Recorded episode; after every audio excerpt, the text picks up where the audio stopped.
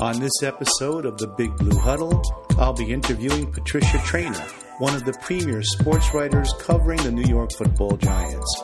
Pat writes for Inside Football, and you can find her at Football Mavens, and her podcasts are available at lockedongiants.com. I'm your host, Ed Buetti, and this is the Big Blue Huddle podcast.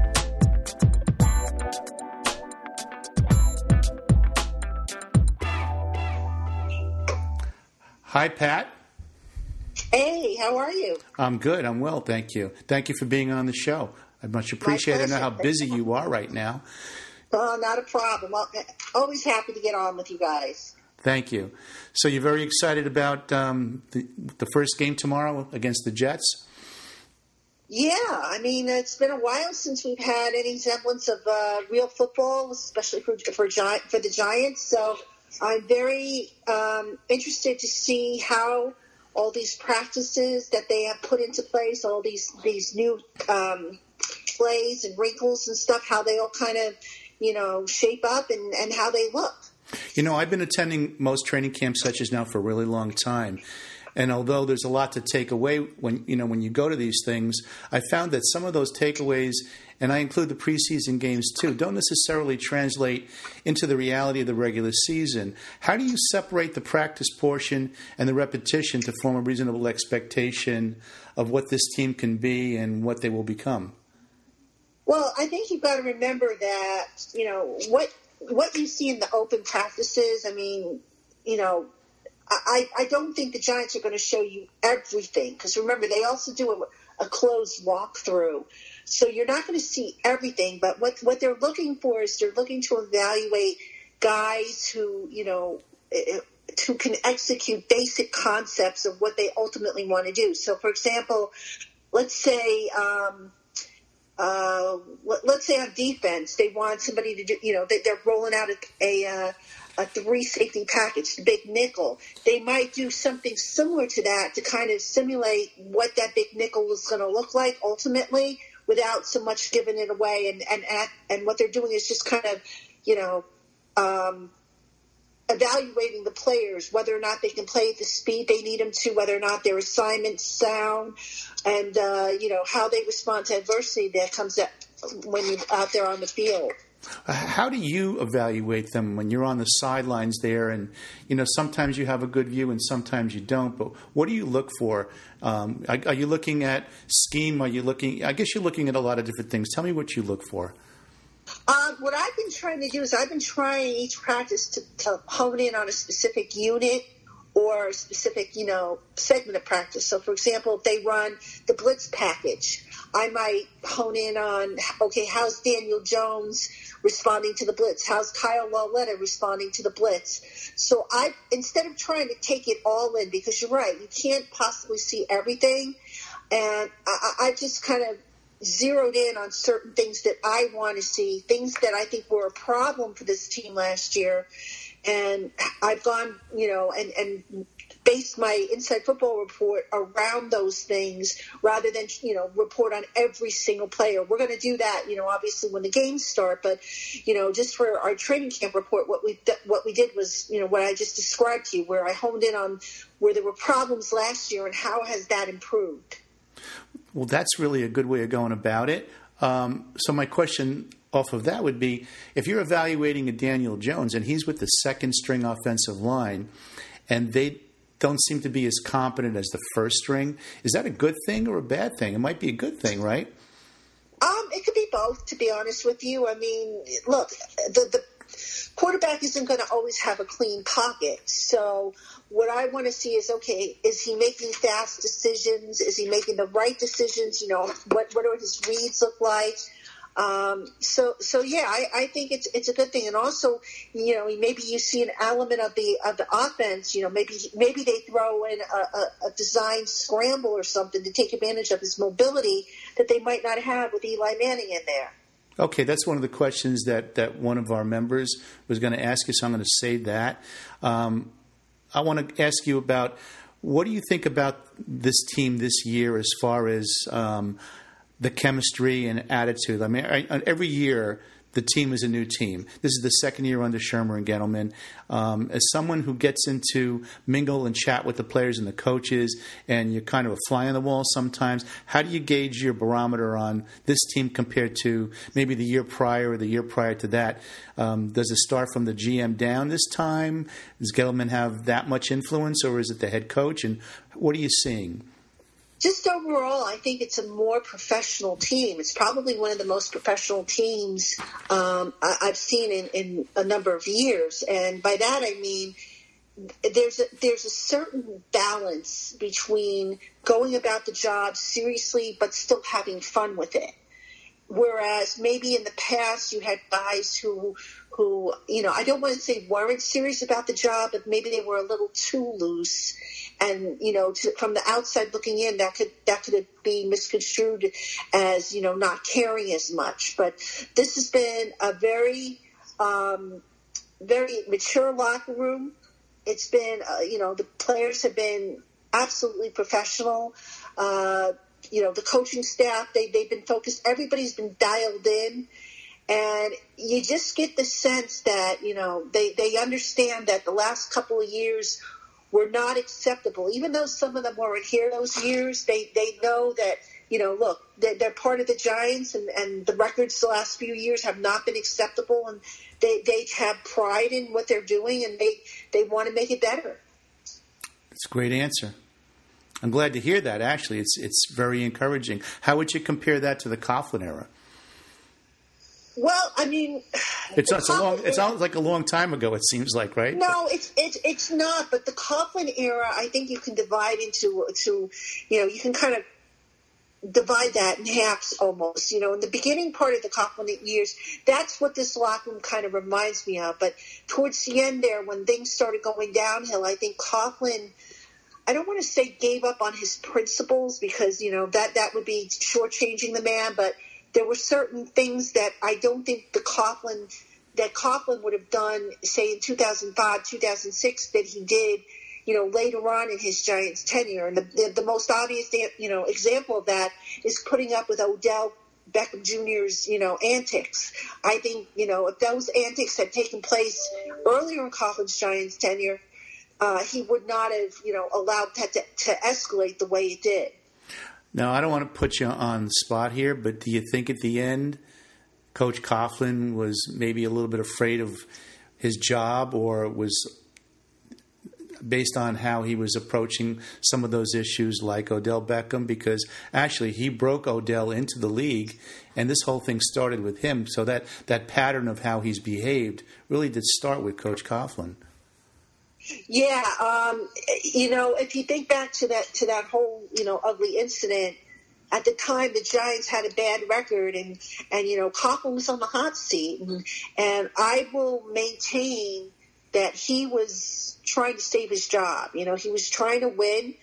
And I and I still say that you know the Coughlin of 2004, maybe through 2010, probably would have reacted differently than what he did, you know, and, and you know, when you, you know, I, I don't want to sound like I'm criticizing Coughlin because I, I do have a lot of respect for him, but when you let a player escalate, his behavior escalate the way that the Giants let Odell Beckham Jr.'s behavior escalate, that's generally going to lead to a problem down the line. And, and unfortunately, it did, and he's no longer here. And, you know, I'm sure everybody wishes him well in Cleveland, uh, but you know, they, they, they had a divorce between Odell and, and the Giants was just inevitable. Well, I'd love to have a cup of coffee with Coughlin and kind of ask him that question if he, in retrospect, if he would have handled it differently. But that's a great answer. Um, I got a question about the job itself as, as being a beat writer for the Giants and, and a journalist. Do you rely on a few few close associates of other publications or any other media to share information with each other or to bounce observations off each other, or is this strictly a close to the vest type of a profession? Um, in terms of, you know, like when we're at a practice, sometimes, you know, a group of us will cluster together and we'll compare notes. But as far as, you know, getting information from sources about things like contracts and injuries and stuff like that, I think everybody kind of, you know, has their own sources and their own way of getting that information. Mm-hmm. So, you know, it, it, it's, it depends on what it is. I guess your assignment is. Even though we're all there to write about the Giants, there are some of us who are assigned to write every little piece of news that happens, you know, including who's going to the bathroom at what time. And then there are those of us who, you know, are there to take, soak it all in and then formulate, you know, analysis and opinions based on what we see. So there's different, um, there's different types, uh, different ways to approach the job. And, and again, it depends on what the editors ask us to do. I mean, in my case, I try and do broad scale analysis. I try to do with the X's and O's.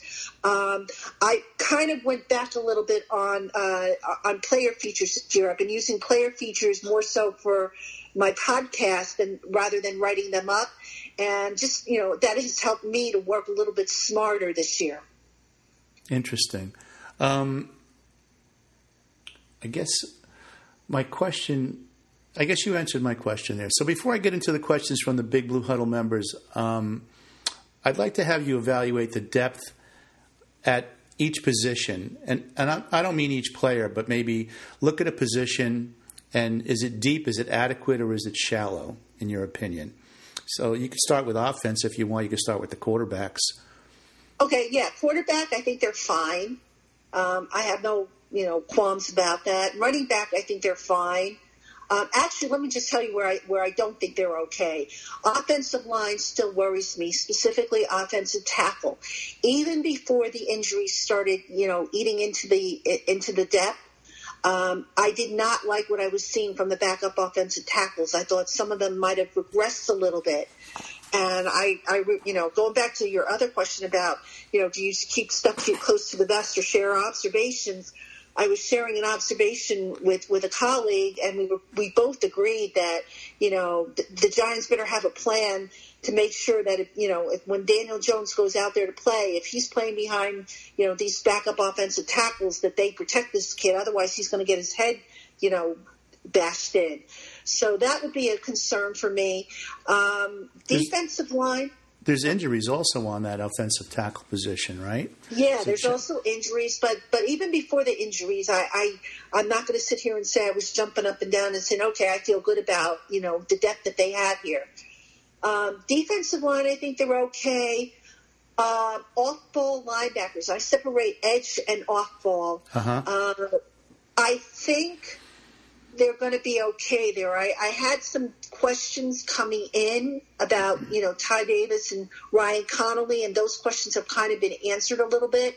I think BJ Goodson might be on the bubble. I would not be surprised if he doesn't mm-hmm. make the 50 man roster.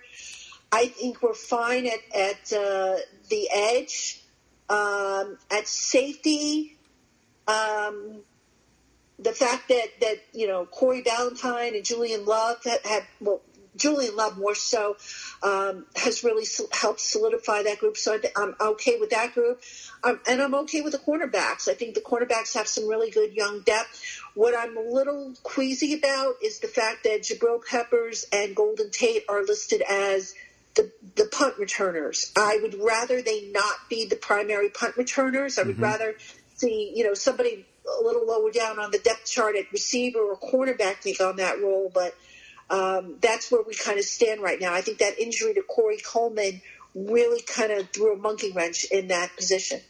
Well, who would be the other returner if now Golden Tate's going to be out for four games? And did you hear anything? It would be Peppers. It would, it, it, just Peppers, and what if he can't go? Um, you know, like who's the next person? Uh, Sterling, I think Sterling Shepard is also listed as, as, as a punt returner, and you know, the bottom line is I don't want to see any guy who's going to have a big role in offense or defense returning punts. I, am sorry, I, am still, you know, shell shocked from the Jason Sehorn incident a few years ago. I know that, you know, look, you, you got to move on, and that was just, you know, an unfortunate event that happened. But I would rather you know, especially if the Giants end up having to punt a lot of times, you know, or, or return a lot of punts per game, I would rather not have to see, you know, Jabril Peppers after running around and taking 100% of the snaps on defense have to go out and do more work like that.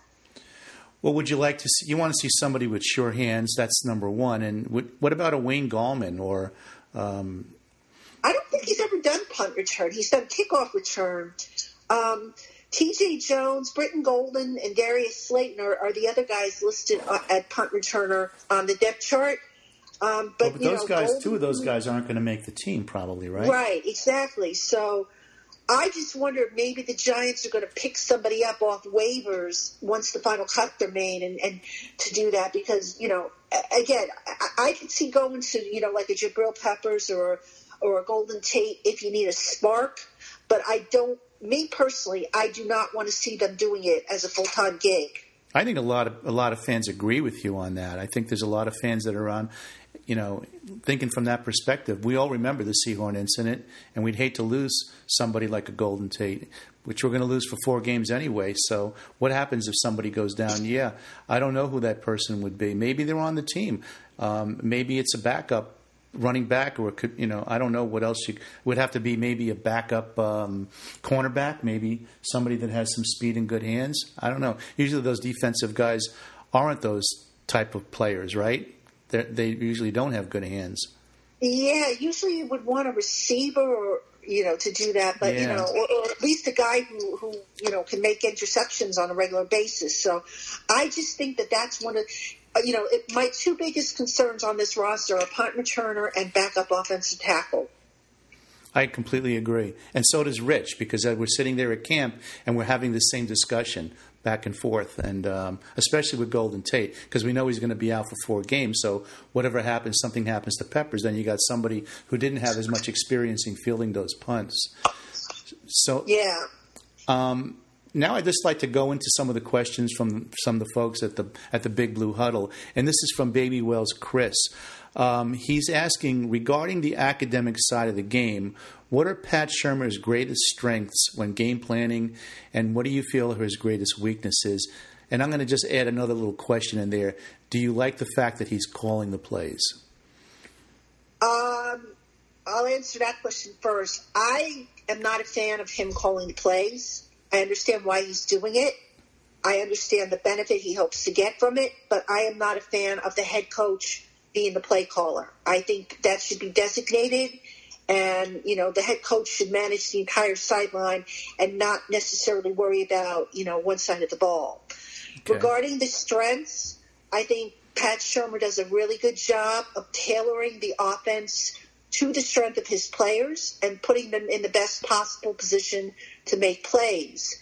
His weaknesses, and this kind of ties into the question about, you know, whether or not I like him calling plays.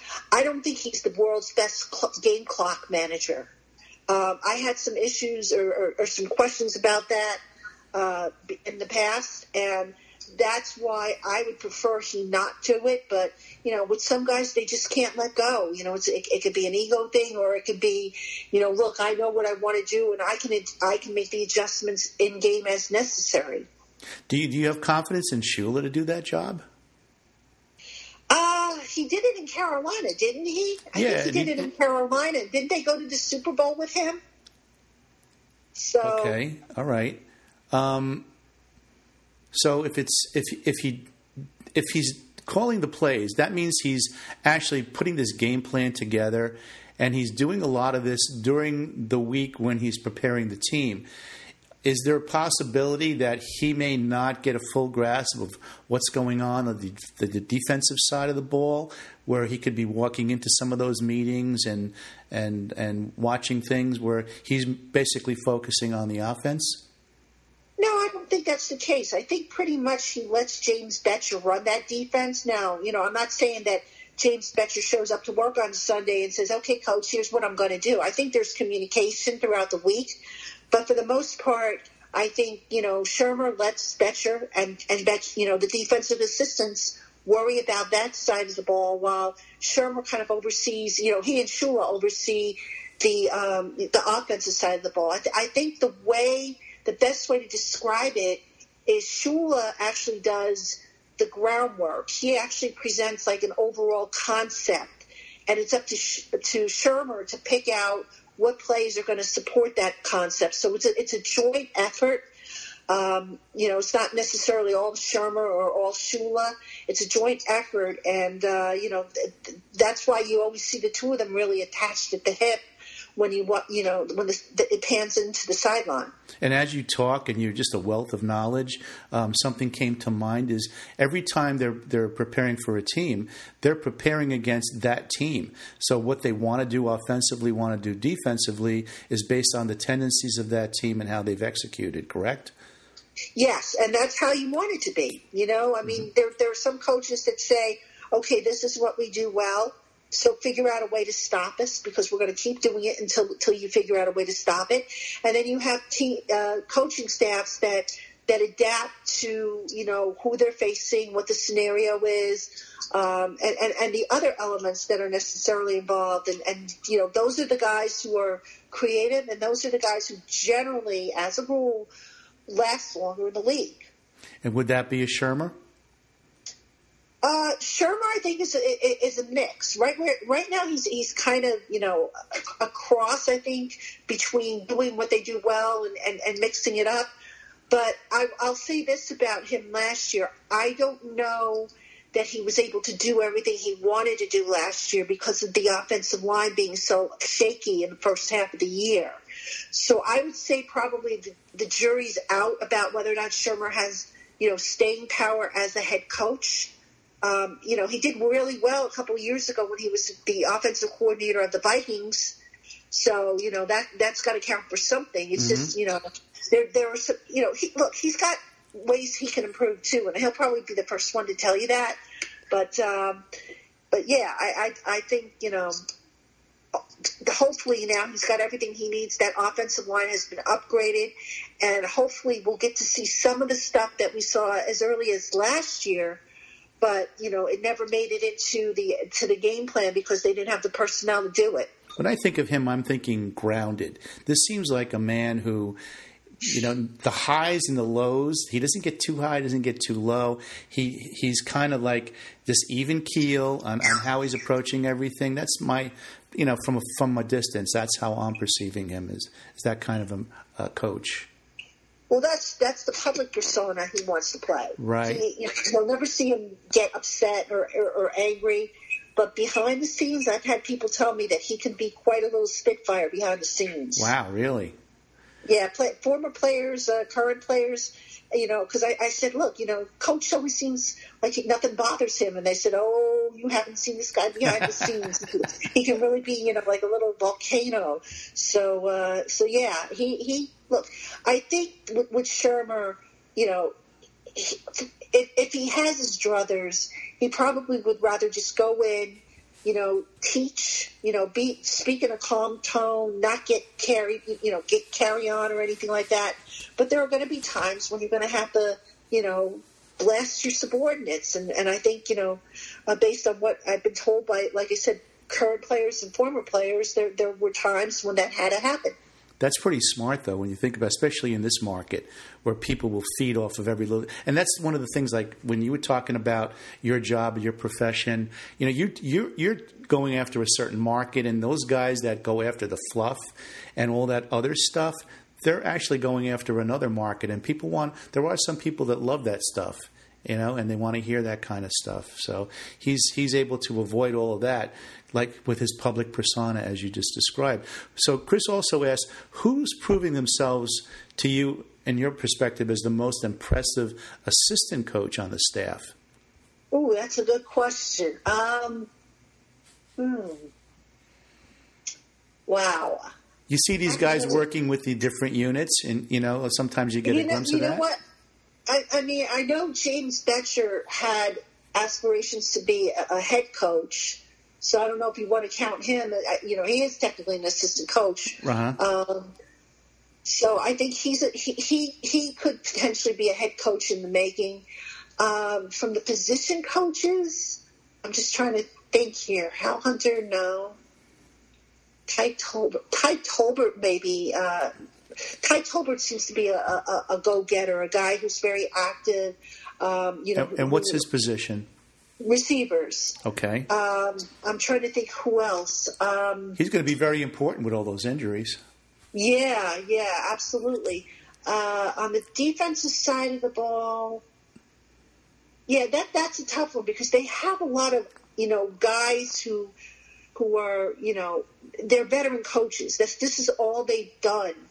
So, you know, they, they obviously have done something to, to, to hang around.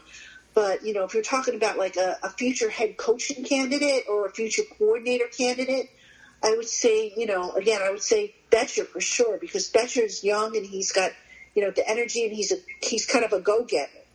I guess his question might be maybe like the cornerback or the or the uh, secondary coach, where he's got a lot of young players and he's got a couple of veterans there too to help him along. But you know, how is that guy coaching those young players, that kind of thing? And you know what? Maybe it's a little early to ask that question. Yeah, I, I think it is. Let's. I mean, look, it, we, we've seen the young cornerbacks really, you know, develop and, and do some nice things in this camp. But, you know, this is against their teammates. This is against, you know, the, they're seeing the, you know, the same looks pretty much every other day or so forth. So let, let's revisit that question another time because, you know, once we see them against other units, and, and my measuring stick, just so you know, is I know what units last year lacked. Um, so I want to see if there's improvement from year one to year 2 mm-hmm um, from that group. Okay, all right. So that those questions were from Baby Whales. His name is Chris, good friend of mine. Um, the next question is from Larry. His his handle is Painter. Larry's been around, you know, almost twenty years on these on these sites. Um, he he's asking. He said he's really interested in how much work Daniel Jones is getting under center, and whether they seem satisfied with his performance to date. In watching Maduke, he seemed to do most of his work from the shotgun.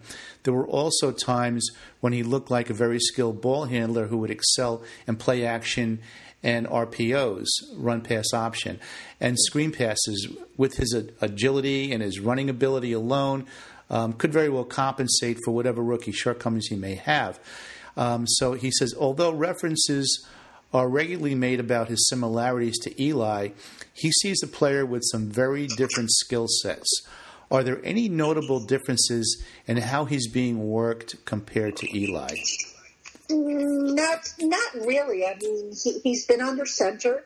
He's also worked from the shotgun. I, I, I mean, I can't see anything per se that, that really jumps out at me. I mean, I think maybe the only difference would be there might be some design running plays with him, you know, bootlegs and stuff like that. But Eli has done that as well. So I, I would say, you know, look, ultimately, you know, the coaches always say next man up, and I always kind of say, well, you know, it's not really next man up because these aren't robots. Every player is different, but ultimately they want these guys to be able to do you know what they call you know how to execute the offense or the defense at, on how it's as as it's drip, uh, drawn up.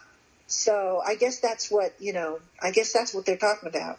So if Daniel Jones came in in the middle of the season, they wouldn't change this offense at all for Daniel Jones.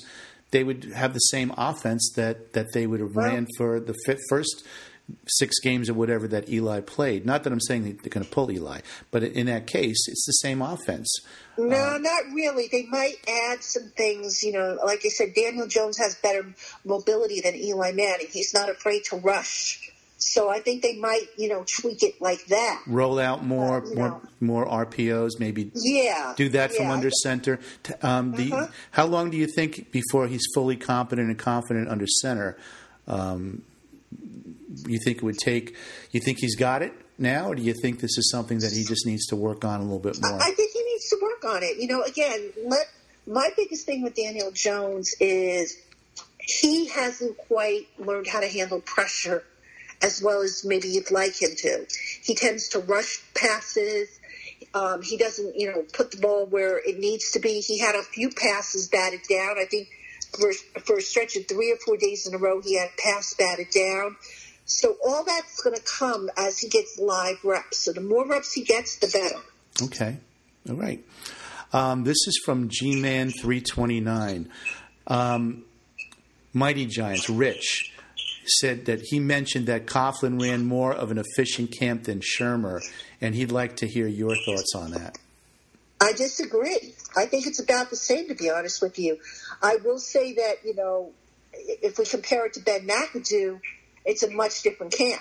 And here's why I disagree. Shurmur has had these players practicing in the hottest part of the day. In case anybody right, has right. this. Yeah, we know because we sat in on that hot sun waiting Okay, in. Yeah. so think back to you know years past, and how many times you know did the offense or the de- or the defense more so look look um, excuse me gassed at the you know going into the fourth quarter. That wasn't necessarily because they were playing a lot. That was part of it.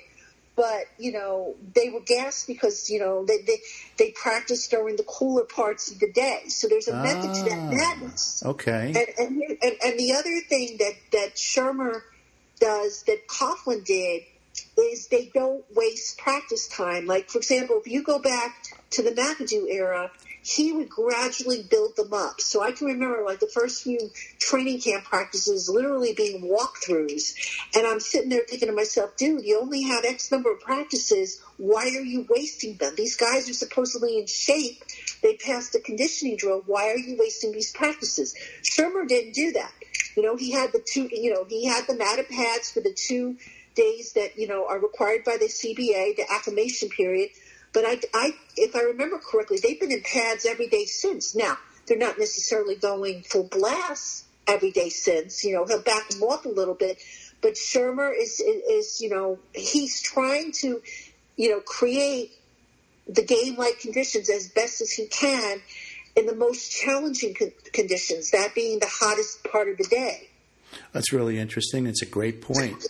Um, I think maybe Rich was alluding to when Coughlin ran quarterback drills. He had every quarterback, I think, engaged with with with some kind of offense where they were throwing the ball or they were doing something, and maybe that's the perception um, that he was looking at. And I think that's that was my thought when when I read that. And when I was talking to him about it, Jolly Blue Giant had asked that he hasn't heard a peep or read even a smidge of information on how Paul Adams is doing so far. What's your opinion on him and how's he looking in camp? Rick is his name. I, I mean, if I'm being honest with you, he hasn't jumped out at me. I, I, I can't give you an assessment because I, you know, when I, just so you know, when I do my camp reports and stuff, mm-hmm. I don't write down player names. I just write down numbers, you know, because there's 90 numbers and I don't necessarily know all the numbers of the players like I, I would during the 53 man roster. And the reason why I do that is because I don't want to go in with a predetermined, okay, I'm going to watch, you know, Evan Engram, for example. So I, I write down numbers and then I go back and I pull out my roster and then I say, okay, whose number did I write down a lot and whose number didn't I write down? And I can honestly say I didn't, you know, I think I wrote down Paul Adams' number once and it was a negative note that I took. Okay, okay, but that's a good way of going about it. So you're not you're not biased as to when you're looking at a player. Yeah. Okay. Yeah. Little Giant says uh, he would like to know how the backup defensive line is doing, and are they all new from last year? The, I'm sorry, the backup De- offense de- line? No, defensive line. Um, the back. You know what? I like I like the depth they have in that unit. Uh, the projected starters are B.J. Hill, um, Dalvin Tomlinson, and Dexter Lawrence, and behind them, R.J. McIntosh has has really looked good. I mean, I've been I've been really impressed by how quickly he's come come back on. Um, you know, Chris Slayton has flashed on occasion. Haven't seen too much from Jenkins and, and, and Freedom. I'm not going to attempt to say the last Yeah, name, but I- I wouldn't either. um, and then Olsen Pierre has flashed. I've seen uh, Jake Ceresna flash a little bit. So I- just think that you know the versatility that these that this group has, and, and this is so important because I think it was Dave Gettleman who made this point, and I thought it was a really good point. The reason why they want these guys to be as versatile as possible is because when they initially line up, sometimes there's shifts in the offense to where now suddenly, you know, a guy who was initially lined up as the nose tackle is now a one or a shade or something like that. So I, I just like what they're doing with this group, and I like the depth that they had. I, I and I got to admit, it was, it was a question mark for me in the spring, but they have really, really come, come on.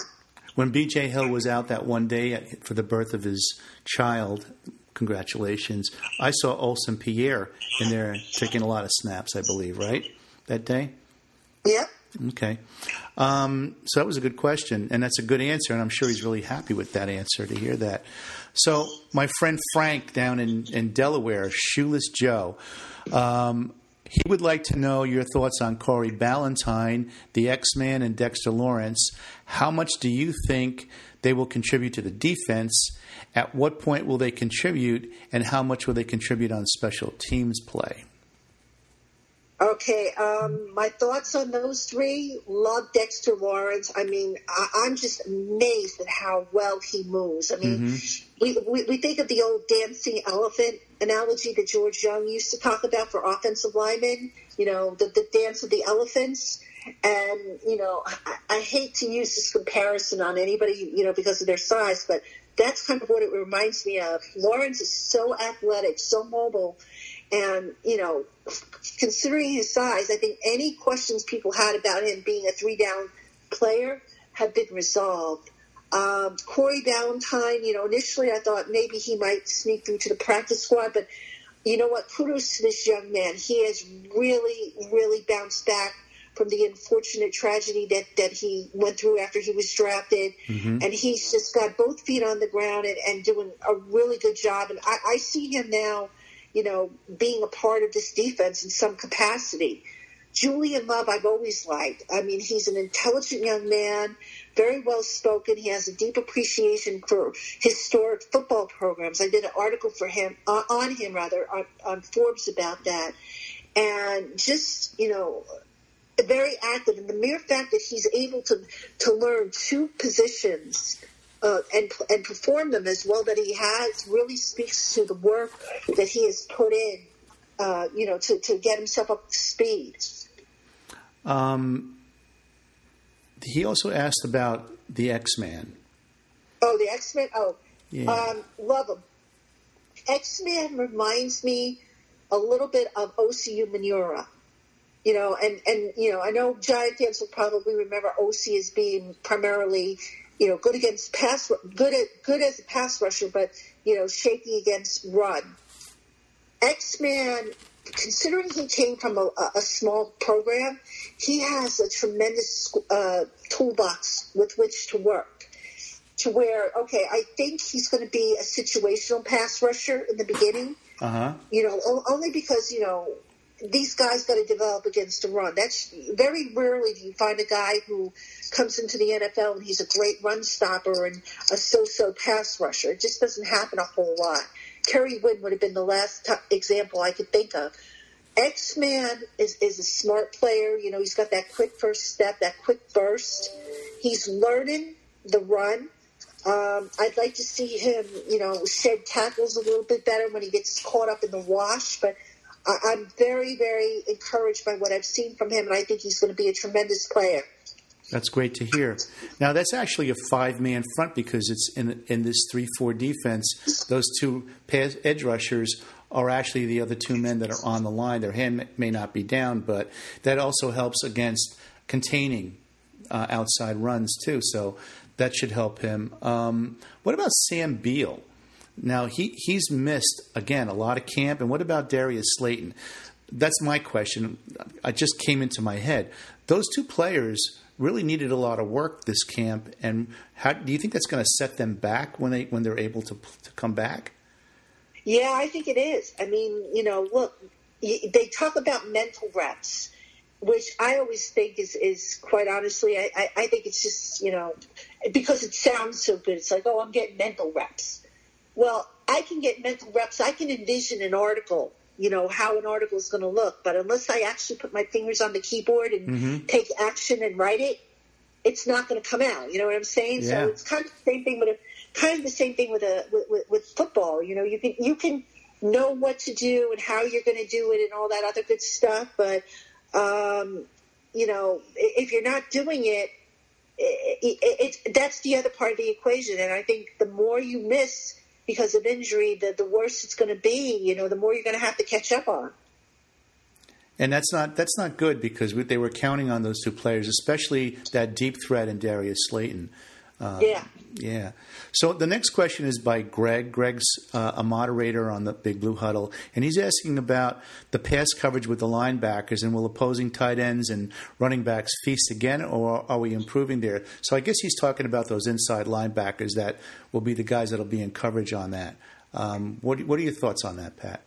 I think from what I've seen, they're going to be a little bit better at that. I think one of the problems was, you know, BJ Goodson he's a a hard playing young man, but he's not very, you know, um, ideal in coverage. So they kind of worked in Tae Davis, at, who's a converted safety in that role. They have also brought in, um, uh, they brought, you know, Jabril Peppers down in the box. They have been bringing uh, Antoine Bethea a little closer to the to the to the uh, line, and then having Julian Love play that deep, you know, that deep safety package. So, I, you know, that, I guess you'd call it the big nickel. And if I remember correctly, when the Giants had that big nickel package in 2011, I don't think they got burnt very often over the middle because because of that uh-huh. personnel alignment. So that's what I think they're trying to do again this year because you know you're right you know, plays over the middle. I mean, people feasted on them over the middle. Right, right, right. And you just you just hit on something with with Peppers. They've been moving him all around. He's been in blitz packages. He's covering the running backs that are coming out in in the um, in the flat, um, or or even you know for those those dump downs, those check downs. They got him and, and Dexter Lawrence has been playing all over. I mean, he's been on the field a lot when I when I've been to camp and been watching him. So those guys are getting a lot, a lot of work and doing different things. Yeah. Yeah, listen, the more you can do, the better. Yeah, yeah. So this is from my friend Steve, Retro Giant, Retro Gent. Um, and it's it's the big question. Just getting, he wants your impression about the wide receivers. How bad are they, if anything?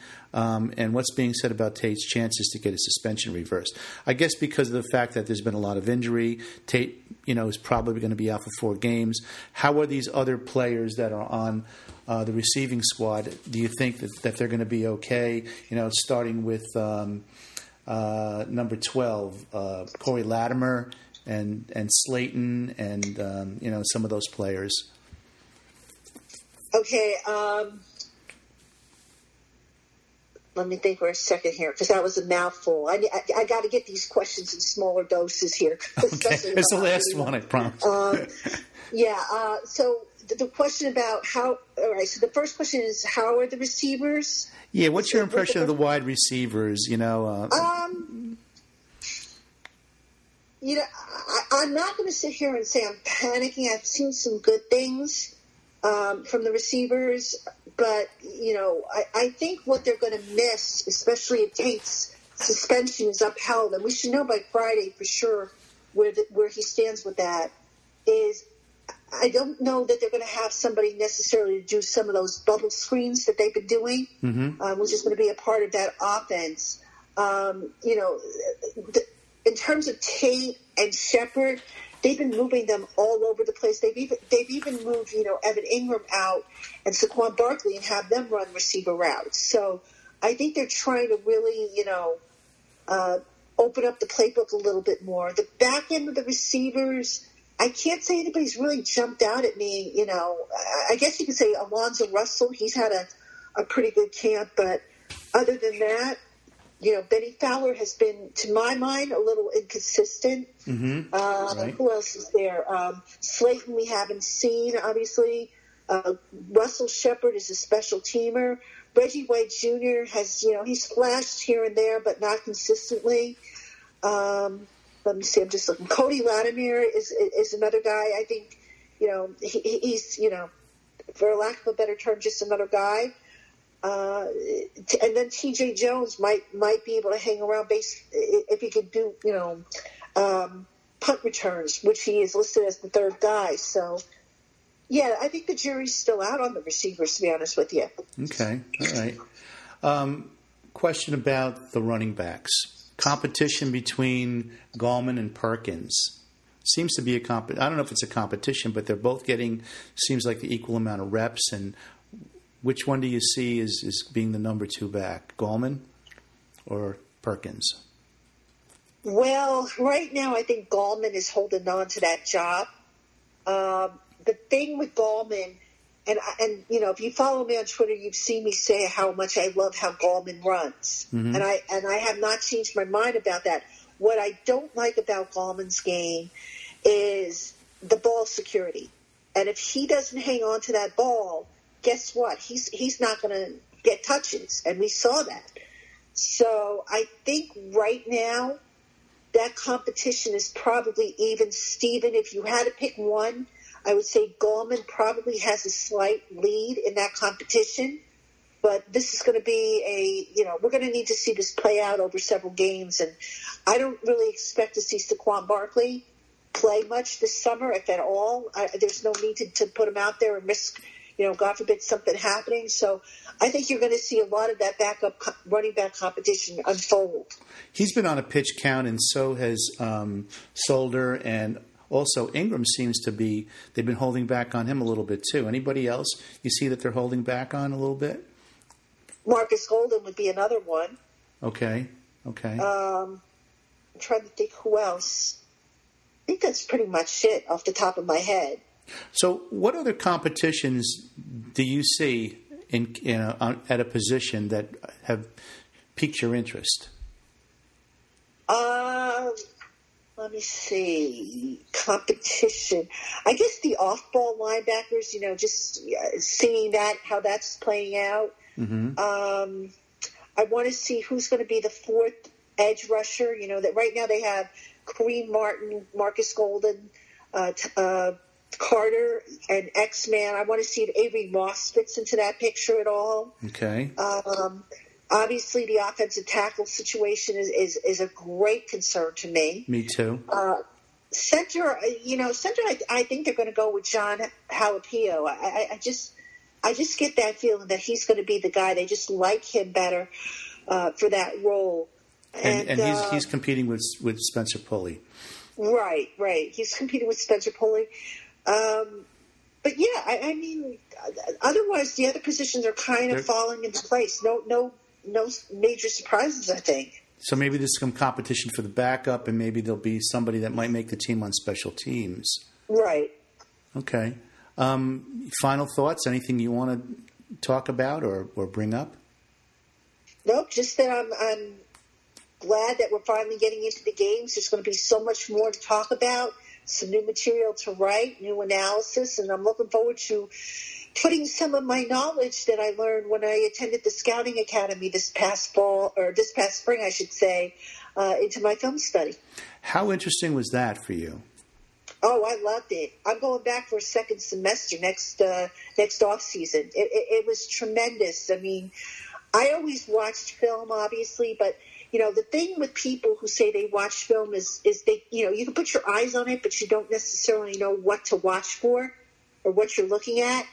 And I'm not saying that I didn't know what to look for. I, I had an, an, inkling, but I have such a, a greater understanding. I, I did mostly the offense um, in my first semester. So next semester, I want to do the defense and really, you know, hone in on that. And I would have done it this summer too, but you know, between you know, training camp, and I'm also trying to finish up a book that I'm working on.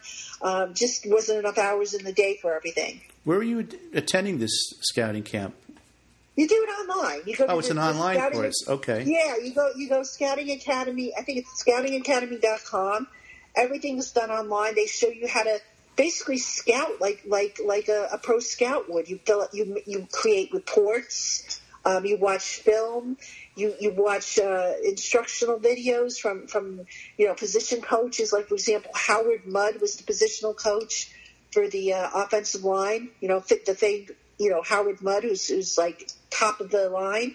Uh, Mike Sullivan was the, was the the instructor for um, the receivers you know so I, I just find, found it to be very very interesting and well worth the investment and I'm really looking forward to going back and, and doing, you know, the second half. You do about four modules um, on average. So I did, I think I did, um, I almost finished the fourth one, but I'm definitely going to go back now that I have a better idea how to watch film.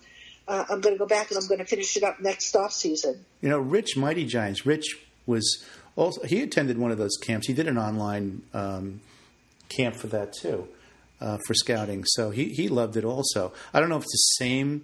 Um, yours is probably a little bit different. I don't know. So anyway, yeah, I don't, I, I don't know what he did, so I, I can't comment on it. I can, but uh, yeah, Dan Hatman runs it. Dan Hatman used to be a scout with the Giants, and I think the Eagles and a couple of other teams, and he does a really good job. And you know, he, by the way, he's not paying me to say this. I, I, I'm speaking from the heart here, but uh, I, I thought it was a really good program, and, and, and it's open to anybody you know who wants to take it. It's not just you know for media or for you know football, you know junior scouts or anything like that. Anybody who wants to take it and really develop an appreciation and an understanding of how to watch film. I mean, I'm talking the intricacies. Um, it's well worth it. Well, I'll tell you, you have been a wealth of knowledge as always. You, you hinted that you're writing a book. Um, that's going to be very interesting. Yeah. So good luck with that. You know, I want to thank, thank you, you for taking the time out of your very busy schedule to be here tonight. You know, it's nine o'clock at night, and, and we're talking football, and I really appreciate that. I'm sure the members of the Big Blue Huddle will, and everybody that's going to listen to this podcast on SoundCloud, and also when I put it on YouTube. Would you just tell the audience again where they can find you? And sure, absolutely. You can find my podcast, the Locked On Giants podcast, at lockedongiants.com. All the episodes are there. The newest ones are usually up top. We have a Twitter mailbag every week, so if you didn't get your question answered or you want to participate, um, usually we do it via Twitter. Uh, I tell people tag me, ask P Trade, or you can email them to lockedongiantspodcast at gmail.com. My writing has been uh, most of my writing has been on the Football Maven site. It's it's actually a cross between the Maven, Sports Exchange, and Inside Football. So you can find that at footballmaven.io slash NY Giants. And I have video, I have analysis, I have audio. I'm putting new content up every single day. So a lot of cool things there. Inside Football is my base publication. That's a subscription product and we actually break down the players, you know, um, by each mm-hmm. player who takes part on uh, uh, in the game. So if you want to get, get some of these questions answered that I wasn't able to answer about how this guy's looking or how that guy's looking, that's what you want to pursue. And you can find information on that at insidefootball.com. And then I have my writing over at Forbes. I'm a, I just got promoted actually on Forbes to a senior contributor wow, status. congratulations. Thank you. Thank you. So um, my site at Forbes is, um, I think it's four, uh, actually, let me look it up real quick. Um, I don't want to give you guys the wrong URL, but um, I always tell people if you Google my name and Forbes, it'll come up. It's forbes.com slash sites slash Patricia Traina, all one word. So um, if you want to check that out, that that's more of an analytical type uh, thing where where I'm doing mostly salary cap stuff. So if that's your bag, um, that's where I'm putting a lot of that stuff. Are you still doing the athletic? No, no, I did. I the athletic. Uh, you know, I, I expanded elsewhere. Like I said, I've got the Maven now. I've got Inside Football. I've got Forbes. So all that kind of keeps me, you know. Yeah, that's enough. yeah, and I also contribute to Big Blue View, uh, you know, on occasion as well. So. Are you still doing podcasts with Ed? No, no. Unfortunately, Ed and I had to split up. It, it, it's oh. it, it's a shame too because uh, you know Ed's company, um, SB Nation, they wanted to do. Uh, they wanted to to start their own podcast network. So he left, and I still have him on as a guest every okay. once in a while. But I've been basically flying solo, and what I try and do is I try and get different guests to come on with me because I'm sure people don't want to hear me yammering all the time every day. Um, so, uh, and, and that's doing really well. The podcast has, you know, grown. And I thank everybody who, who has made that possible. And I thank everybody who reads me because, you know, the, the editors, the bosses do notice those page views and everything. And, you know, I, I'm not about clickbait. My, my goal is to give you something worth reading. And uh, hopefully those of you who have read me think that I have done a good job with that. And those of you who haven't read me yet, I hope you will check out the various sites I do and interact with me. You know, especially over on, on the Maven, um, you can sign up for a free account and you can post comments, like posts, you know, kind of like you do on Facebook. So always welcome to, to, you know, I always enjoy hearing from, from Giant fans and readers and hope some of your, the uh, Big Blue Huddle folks will, you know, consider signing up. Well, you know what? We all have a lot of respect for what you do, and we think that you're absolutely fabulous. You do an excellent job with what you do. Um, there's nobody that's more respected on the Big Blue Huddle site than Patricia Traina, and I and I absolutely mean that. It's and, and, I don't know if you go on there from time to time and you can see it yourself, but they, you know, a few of few of those guys gush over you. Uh, that's not very nice. I, I, I'm very I'm humbled by that because look, this is a big market. There are a lot of people covering this team, and I'm just one of you know several dozen. And you know, I appreciate that, and, and you know, I do wish I could kind of you know get over to the site a little bit more. But once we get into the coverage, it's just I barely have time to eat. I know. But you know what? Every time you write something and other people are writing their take, and whether it's a game review or whatever, Rich is always putting you on as the premier as first, oh, okay? Well, and I appreciate and he, Yeah, he's always, you know, and he listens to your podcast and everything. Like, he's a big fan. I appreciate that. And, and uh, listen, I know people have asked about the sound quality of the podcast.